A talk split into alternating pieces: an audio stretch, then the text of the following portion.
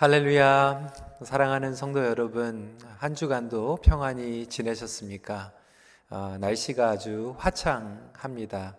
어, 그럼에도 저희가 집에서 또 컴퓨터 앞에서 또 TV 앞에서 온라인으로 예배를 드리고 있습니다. 어, 느 분들은 어, 또 익숙해지시고 어, 또 편안하게 예배를 들으시는 분들도 계시고 어, 떤 분들은 이제 조금 온라인 또 줌 이런 것들이 아, 좀 아, 피곤하게 또 지치게 느껴지시는 분들도 계신 줄 압니다.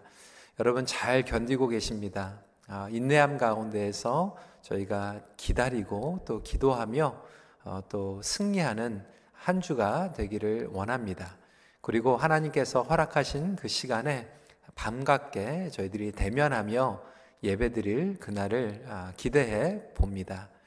오늘은 베드로전서 3장 8절부터 17절 흩으시고 빚으시는 하나님 여섯 번째로 악을 이겨내는 삶 overcoming evil이라고 하는 제목으로 말씀을 나누도록 하겠습니다. 십자가의 능력은 선으로 악을 이겨내는 능력입니다. The power of the cross is the power to overcome evil. With goodness. 복음은 악에서 우리를 구원할 뿐만이 아니라 악에서 승리케 하는 능력입니다. 인간은 악으로 물든 세상을 살아가고 있지요. 우리가 계속해서 경험하는 것 같이 이 세상은 이기주의, 그리고 거짓과 속임수, 나라와 나, 나라 사이의 갈등, 그리고 전쟁, 심지어는 인종차별, 혐오 등을 경험하고 있습니다. 최근에는 미국의 조지 플로이드 사건으로 말미암아 시위 그리고 폭동까지 일어나고 있습니다. 이 조지 플로이드라고 하는 분이 식당에서 지불한 20불짜리 지폐를 위조 지폐로 의심한 직원이 경찰에 신고를 하게 되므로 시작이 되었습니다. 총기 사건, 마약, 뭐 절도 그런 것도 아니고 20불짜리로 인하여서 소중한 생명이 그렇게 비차왔게 죽고 만 것입니다. 거의 9분 동안 경찰은 무릎으로 목을 조르고 결국 숨을 거두게 하는 그 영상이 미국뿐만이 아니라 세계 전역으로 공개되었습니다. 정말 처절하게 I can't breathe. 숨을 쉴 수가 없어요. 숨을 쉴 수가 없어요. 그 고통 가운데 보는 그 영상이 나가게 된 것이죠. 그가 흑인이었기 때문에 위조 지폐로 의심을 받고 20불짜리로 인하여서 그러한 참혹한 대우를 받는 것이 인종차별의 실제입니다. 인종차별은 악한 것이죠. 하나님께서 기뻐하지 않으십니다.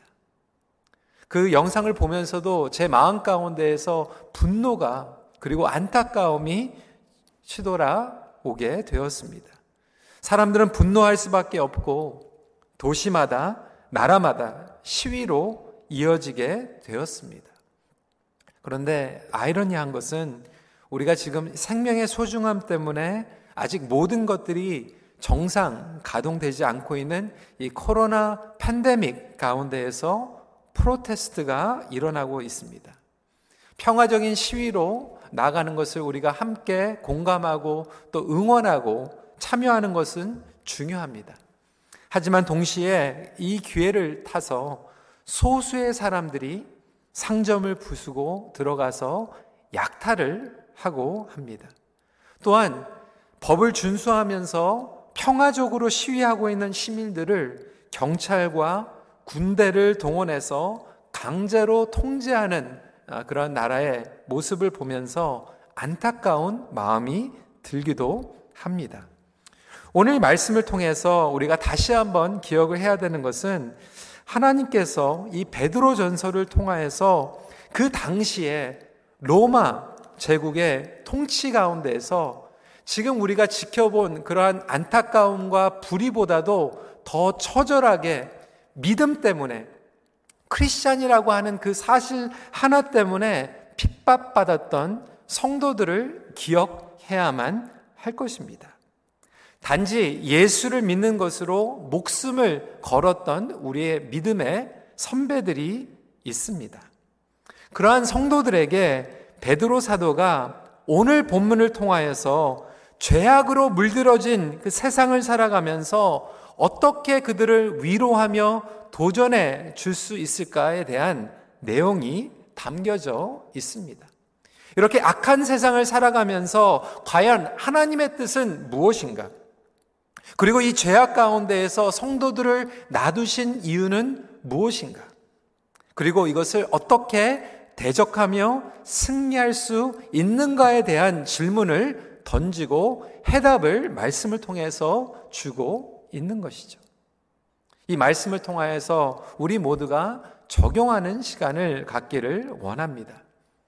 첫 번째로 악을 선으로 이겨내어 복을 이어받게 하려는 하나님의 뜻을 알아야 합니다. 우리 구절 말씀 한 목소리로 같이 읽어볼까요? 시작. 악을 악으로, 욕을 욕으로 갚지 말고, 도리어 복을 빌라. 이를 위하여 너희가 부르심을 받았으니, 이는 복을 이어받게 하려 하심이라. 여러분, 우리가 악을 선으로 이겨냄으로 말미암아 하나님께서는 우리에게 복을 주시겠다라고 하는 거예요. 여러분, 이것이 결코 쉽지가 않습니다. 정말 억울한 경우도 있어요. 그런데 그럼에도 불구하고 그럴 때에도 악을 악으로 그리고 욕을 욕으로 갚지 말라고 오늘 베드로 전서는 우리에게 말씀하고 있습니다. 왜 그럴까요? 예수님의 방법이 아니기 때문입니다. 이것은 복음의 길이 아니기 때문에 그렇습니다. 그렇다고 해서 침묵하라는 말씀이 아니에요. 이 악과 욕의 세상에서 물들어서 타협하면서 적당히 조용하게 살아가라고 하는 뜻은 아닙니다. 그럼에도 본문은 예수님을 따라가는 것, 그리고 예수 그리스도 안에 하늘의 신령한 복이 담겨져 있다라고 정의하고 있는 것이죠. 우리가 선으로 악을 이길 때 복을 이어받게 된다. 그 의미는 무엇입니까? 이 복은 세상적인 복을 얘기하는 게 아니에요. 악이 왔는데 우리가 선으로 갚았더니 하나님께서 우리에게 뭐 돈으로, 출세함으로, 명예함으로, 건강으로 축복해 주시겠다라고 하는 의미가 아니죠. 하늘의 복을 의미하고 있어요. 예수 그리스도의 생명과 그의 충만함이 하늘의 복인 줄 믿으시길 바랍니다. 예수님은 세상의 죄를 순정으로 이겨내셨습니다. 선으로 이겨내셨습니다. 그런데 단순히 예수님이 성자이시기 때문에 도덕적으로, 윤리적으로 선을 베푸신 것은 아닙니다. 복음은 분명하게 이야기하고 있습니다. Jesus is the ultimate goodness. 예수님께서 선이 되신다라고 말씀하고 계십니다. 예수님 자체가 선이십니다. 그래서 선한 능력으로 이 세상에 악을 극복하는 것이 무엇인지를 구속의 역사로 보여주셨습니다. 디에 칼슨 교수님은 이 부분에 대해서 이렇게 설명하고 계십니다. 제가 영어로 먼저 읽어드리겠습니다. The exemplary nature of his cross work is grounded in the atoning work of his cross work. 이걸 제가 한국어로 번역을 해봤습니다. 예수님께서 십자가에 보여주신 모범적 사역은 그의 구속적 사역을 기초로 한 것이다. 이 뜻은 무엇입니까? 예수님께서 하신 그 모든 선하신 것이 사실 이 구속 역사를 기초로 한 것이다라고 말씀하고 있는 것입니다. 십자가에서 하나님의 선이 완성되었다라고 하는 것을 설명하고 있는 거예요. 예수님께서 하신 그 모든 행동의 기초는 십자가의 구속을 기초로 하고 있다라고 설명하고 있는 거죠. 따라서 모든 불의와 죄, 미움, 증오의 해답은 십자가인 줄 믿으시기 바랍니다. 여러분, 타락한 인간은요, 우리가 아무리 도덕적인, 윤리적인 선으로 해답을 얻을 수가 없어요. 그 해답은 예수 그리스도의 십자가의 구속. 그래서 그 회복만이 악을 온전히 대적할 수 있다라고 하는 것이죠. 그래서 우리 그리스도인은 그 해답을 깨달은 자들입니다. 진정한 선이 무엇이고 진정한 복이 무엇인지를 이미 십자가를 통하여서 깨달았다라고 하는 거예요. 그렇기 때문에 우리는 영의 세계를 살아갈 수 있습니다. 복이 무엇인지를 알고 복을 맛보며 살아가는 삶을 살아가게 되는 거죠. 그래서 하나님 앞에서 살아가는 삶이 복된 삶인 줄 믿으시기 바랍니다. 아무리 다른 사람들이 나를 알아주지 않고 이 세상에 악이 들끓지라도 우리는 하나님 앞에서 하나님의 신령한 복과 하나님의 신령한 선을 누리며 살아가기 때문에 다른 차원의 삶을 살아갈 수 있다라고 하는 거죠. 그래서 베드로 사도는 성도들에게 we have different audience. 우리를 보시는 분은 하나님이다라고 설명하고 있는 것이죠. 12절 말씀입니다. 주의 눈은 의인을 향하시고 그의 귀는 의인의 관구에 기울이시되 주의 얼굴은 악행하는 자들을 대하시느니라 하였느니라. 여러분 이게 얼마나 파워풀한 이미지입니까? 얼마나 우리에게 도전이 되는 그리고 위로가 되는 이미지입니까? 하나님께서는 악행하는 자들을 그냥 두지 않으시겠다라고 하는 거예요. 하나님의 얼굴은 악행하는 사람들을 보고 계세요. 여러분 이번에도 이 조지 플로이드 그 사건이요.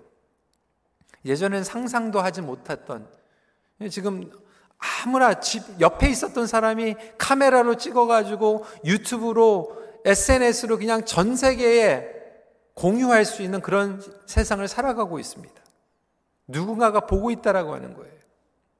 근데 여러분 카메라보다 유튜브보다 소셜 미디어보다 하나님께서는 우리를 영원히 쳐다보고 계십니다. 하나님의 얼굴에서 우리는 피할 수가 없어요. 하나님의 심판이 따릅니다. 그런데도 우리에게는 위로가 되는 것이 뭐냐면 악한 자들을 놔두시지 않고 그 악행, 악행을 하는 사람들을 대면하고 계심에도 불구하고 동시에 그의 눈과 그의 귀는 항상 의인들 그리고 그의 자녀들을 향하여 계신다라고 하는 거예요.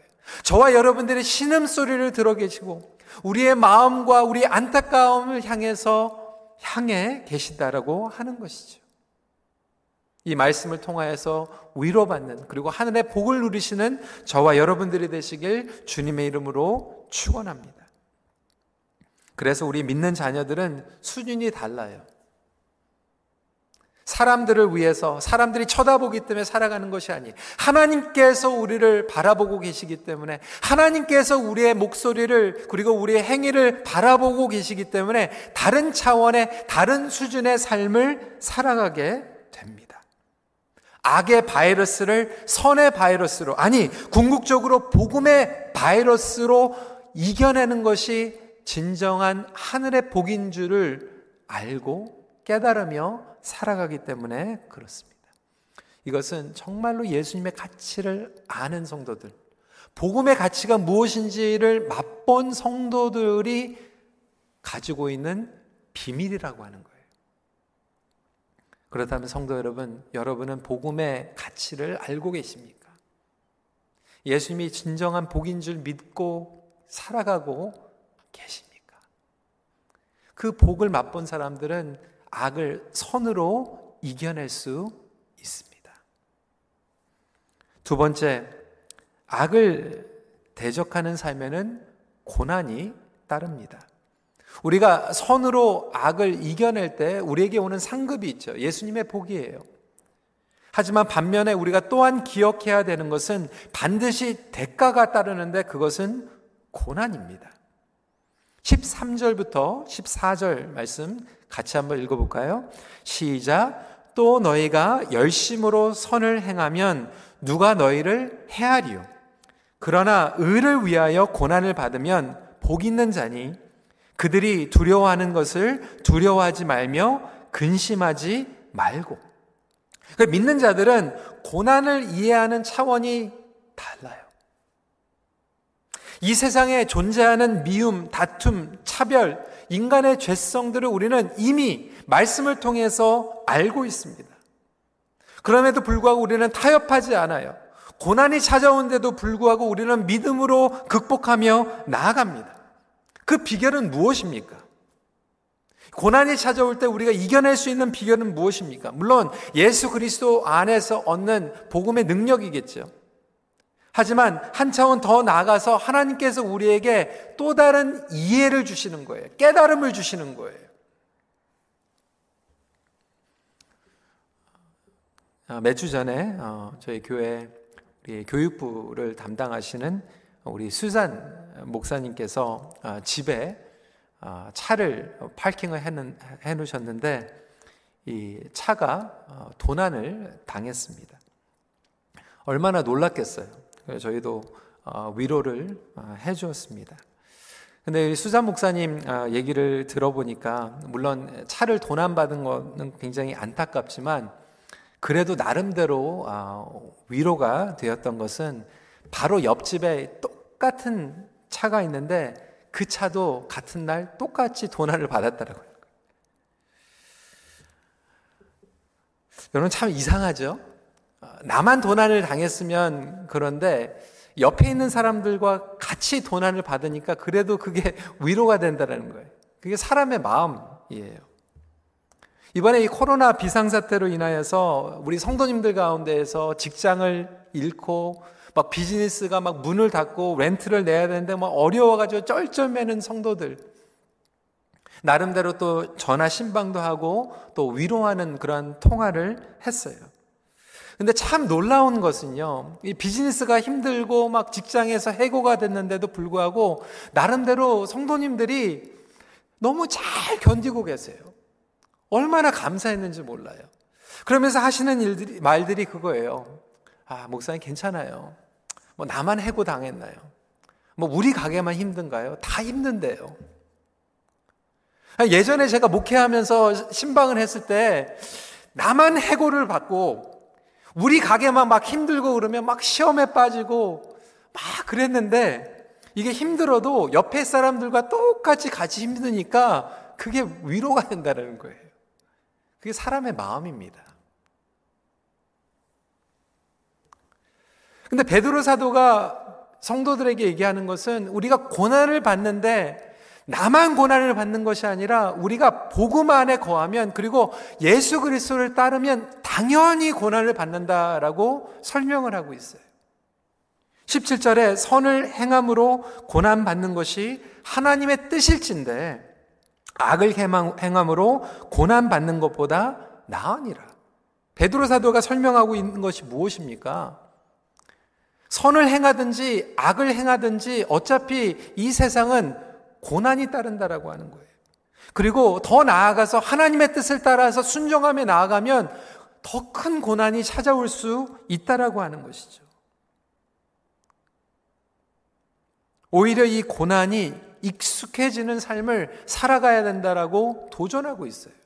여러분 예수 그리스도를 믿으면 고난이 없어지는 게 아니에요. 오히려 고난이 찾아옵니다. 고난은 훈련 받아야 돼요. 고난은 익숙하게 여겨야 돼요.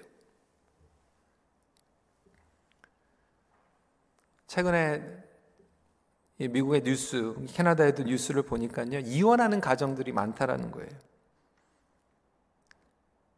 부부가 막 재택근무하고 하루 종일 집에서 같이 시간을 보내다 보니까 어, 갈등을 겪게 된다는 거예요. 집에서 부부가 시간들을 많이 보내다 보니까.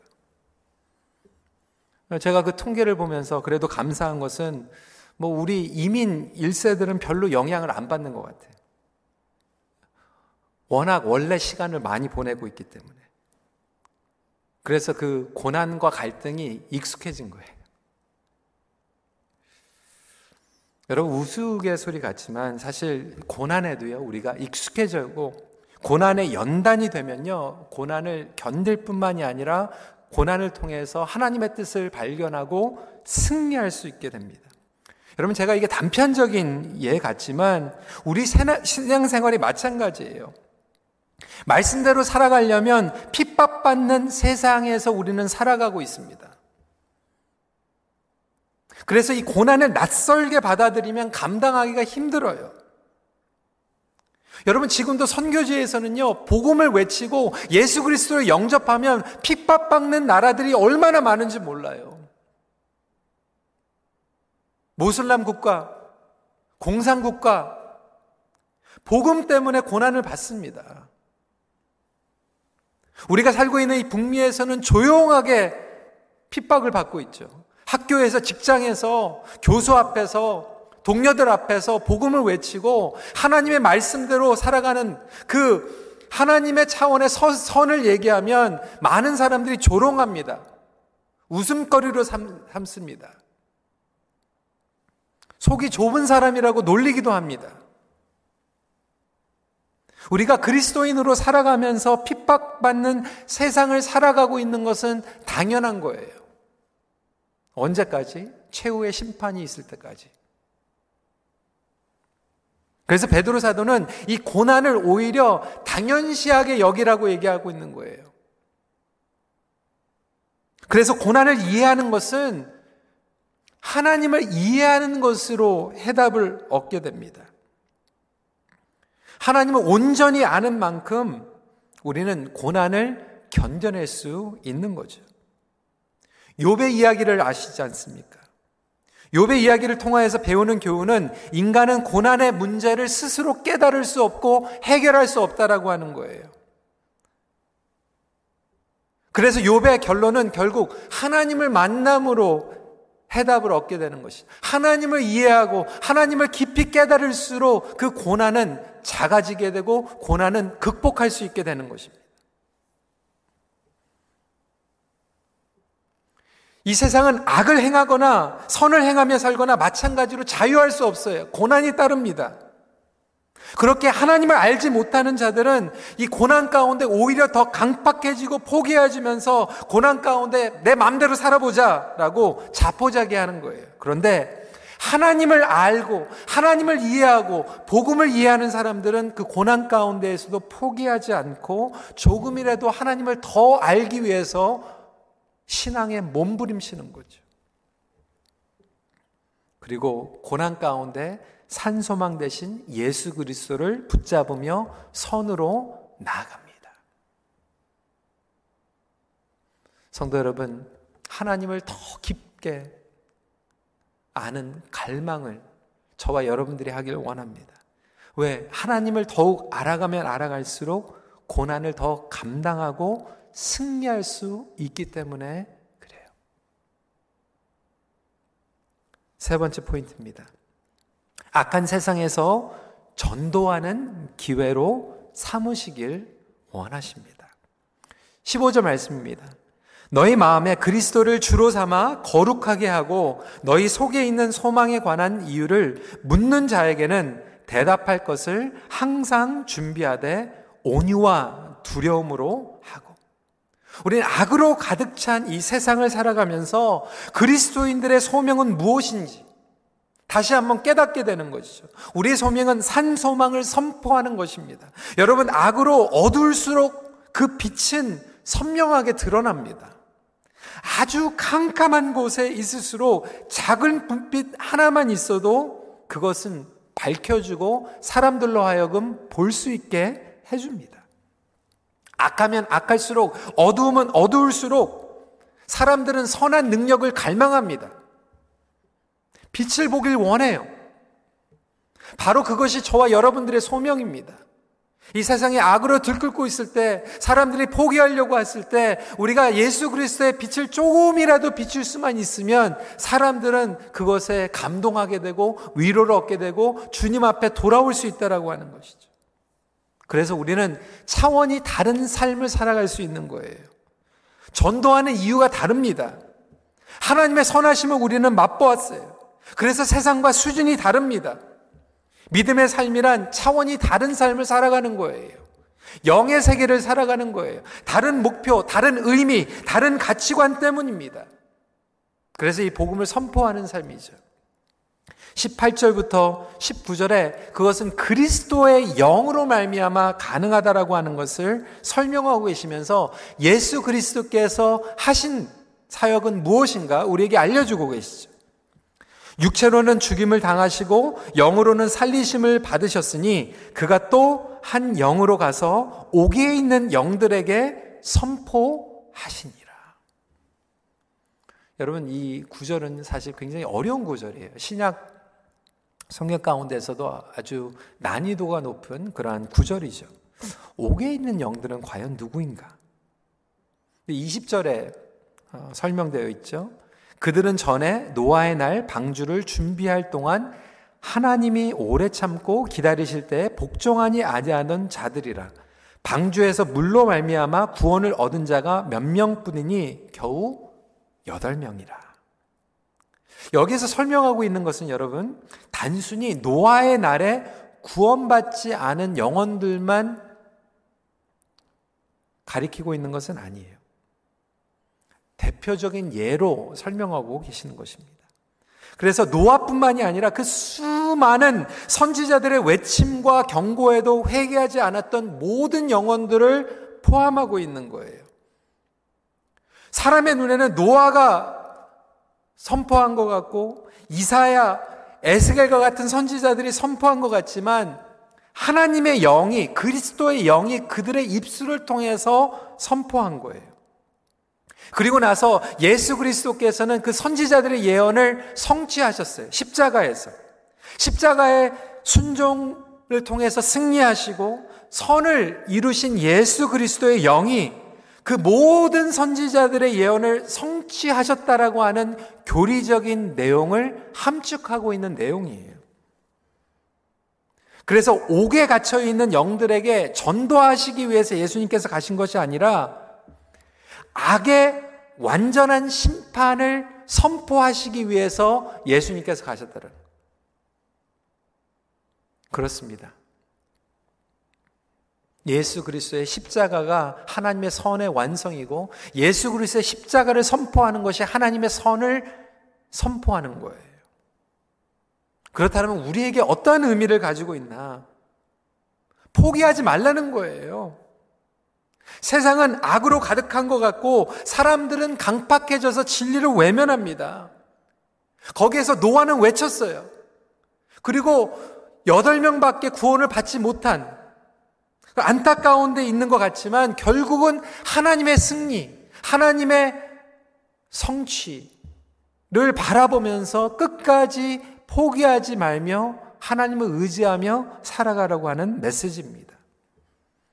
세상은 악으로 가득 찬 것 같고 진리를 외면하지만 예수 그리스도의 승리와 구속의 완성을 믿으라는 거예요.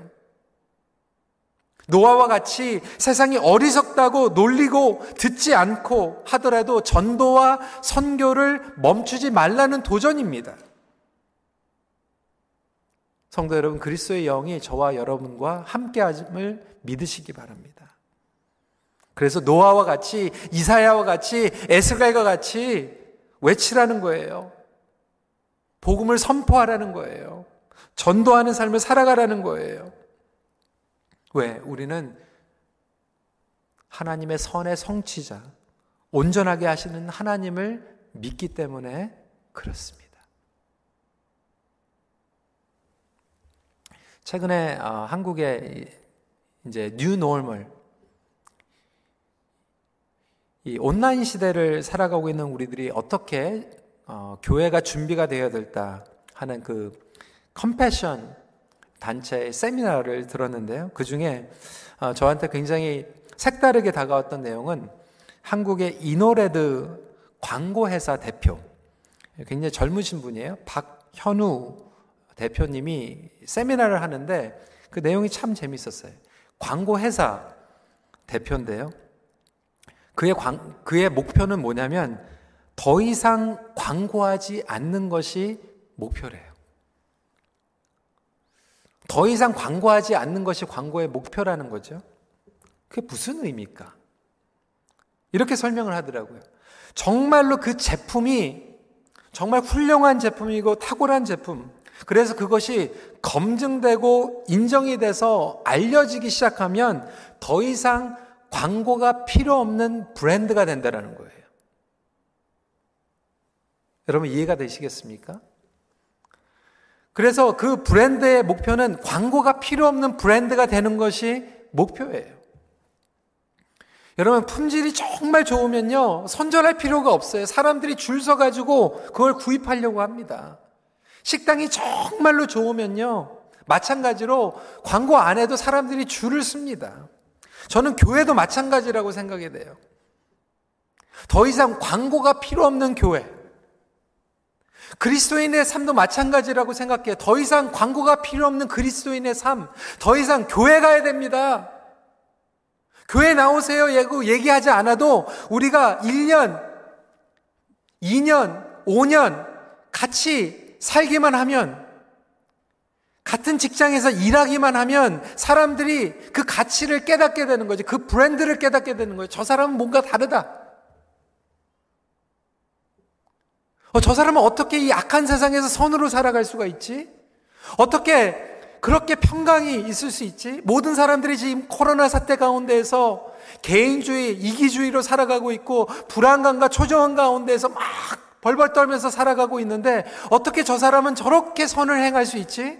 어떻게 저 사람은 저렇게 삶을 오픈하면서 섬길 수 있지? 어떻게 저렇게 평화롭게 담대하게 살아갈 수 있지? 라고 질문할 때 준비되어서 예수 그리스도를 선포할 수 있는 삶. 더 이상 광고가 필요 없는 삶이죠. 사랑하는 성도 여러분, 저와 여러분들의 삶이 이렇게 되기를 간절히 기도합니다.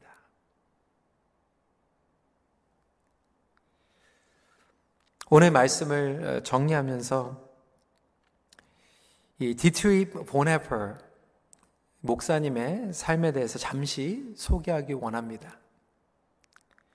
이분은 독일 루터 교회의 목사님이셨어요. 동시에 반나치 운동가였습니다. 그 당시에 나치 시대 그 정권을 비판하고 그 악에 싸웠던 그러한 목사님이십니다. 타협하지 않으셨어요. 그리고 그는 미국으로 올 수 있는 기회가 있는데도 불구하고 그 독일 땅에서 복음을 외치고 악을 선으로 감당하셨습니다. 이분이 끝내 감옥에 들어가고 교수형에 처해지기 전에 그의 약혼녀에게 마지막으로 쓴 편지이자 성탄절 시가 있습니다.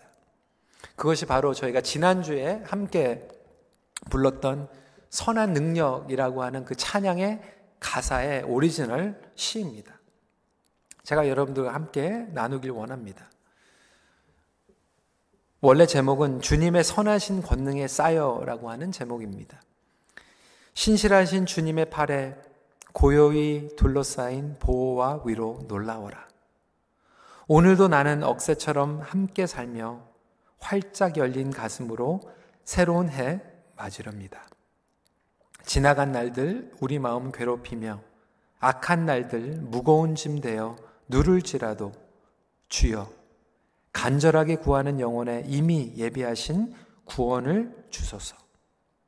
스디슨 무거운 고난의 잔 넘치도록 채워서 주실지라도 당신의 선하신 사랑의 손에서 두려움 없이 감사하며 그 잔 받으렵니다. 그러나 이 세상의 기쁨, 눈부신 햇살 바라보는 기쁨, 다시 한번 주어진다면 지나간 날들 기억하며 나의 삶, 당신께 온전히 드리렵니다. 어둠 속에서 가져오신 당신의 촛불, 밝고 따뜻하게 타오르게 하시며 생명의 빛 칠흑 같은 밤에도 빛을 바라니 우리로 다시 하나 되게 하소서. 우리 가운데 깊은 고요가 임하며 보이지 않는 주님 나라 확장되어 갈 때 모든 주님의 자녀들 목소리 높여 찬양하는 그 우렁찬 소리 듣게 하소서. 주님의 강한 팔에 안겨 있는 놀라운 평화요. 낮이나 밤이나 우리와 함께 하시는 하나님은 다가올 모든 날에도 변함없으시니 무슨 일 닥쳐올지라도 확신 있게 맞으렵니다. 성도 여러분, 이러한 선한 능력이 어디서 나왔을까요? 예수님입니다. 예수님은 선하십니다. 예수님은 악을 십자가로 해결하셨습니다.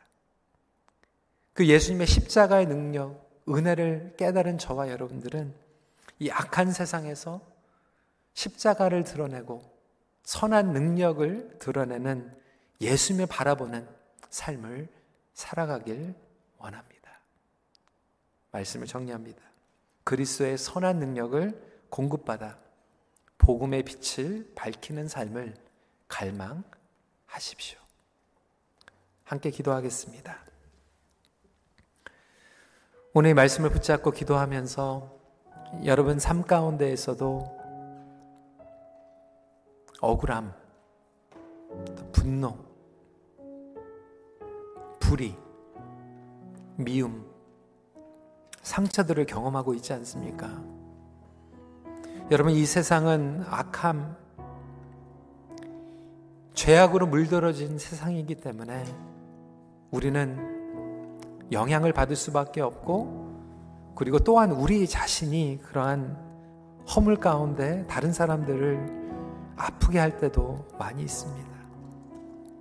하지만 말씀은 우리에게 오늘도 상기시켜주고 있습니다. 그러한 악을 경험할 때 우리 힘으로는 악으로 갚을 수밖에 없지만 예수 그리스도를 붙잡으면 그리고 예수님이 진정한 선이시기 때문에 예수님을 붙잡고 예수님을 따라가면 선을 드러내게 되고 결국 우리는 예수님의 복을 경험하게 된다라고 설명하고 있습니다. 여러분 불공평하고 억울한 그리고 마음이 힘든 시간을 보내고 있습니까? 바로 그 시간이 하나님께서 여러분들에게 복을 주시려고 하는 시간이에요. 복을 깨닫게 하려고 하는 시간입니다. 주님, 나에게 왜 이 어려움이 찾아왔습니까? 왜 이 고난이 찾아왔습니까? 억울합니다. 불평하는 것이 아니라, 주님, 저에게 무슨 복을 주시려고 이런 시간을 주셨습니까? 주님, 그 복을 경험하기 원합니다. 우리 가정에게 주님의 복을 부어 주시옵소서. 주님의 복을 깨닫게 하여 주시옵소서. 하나님을 더 알길 원합니다. 그렇게 함께 기도하는 시간 갖기를 원합니다. 함께 기도하겠습니다. 아버지 하나님 그렇습니다. 주님 저희들에게 그러한 복음의 능력을 깨닫게 하여 주셔서 주님의 비밀을 깨닫고 예수 그리스도의 선한 능력을 가지고 나아갈 수 있는 우리 모두가 되기를 간절히 기도합니다. 주님 여전히 정말 이 악한 세상을 우리는 살아가고 있습니다. 아버지 하나님 정말 이 악이 우리의 삶 가운데에서도 스며들고 있고 우리에게도 영향을 주고 있는 아버지 하나님 그런 삶을 살아가고 있지만 그리스도인으로서 이 복음의 능력이 무엇인지 하나님의 선하심이 무엇인지를 맛보게 하여 주시고 맛본 우리들은 그것을 살아가게 하여 주셔서 이 세상에 빛을 밝히는 그런 사명을 감당하며 나아가기를 간절히 원합니다. 아버지 하나님 우리의 도덕적인 힘과 교리적인 아버지 하나님 그런 율법적인 것으로는 그거를 해결할 수가 없지만 복음으로 이것이 가능함을 다시 한번 고백하오니 주님 그 복음의 능력과 열정이 다시 한번 우리의 삶 가운데 차고 넘치게 하여 주셔서 아버지 하나님 무엇이든지 감당할 수 있는 그런 능력 가운데 우리의 주님의 능력의 손으로 우리를 붙잡아 주시옵소서.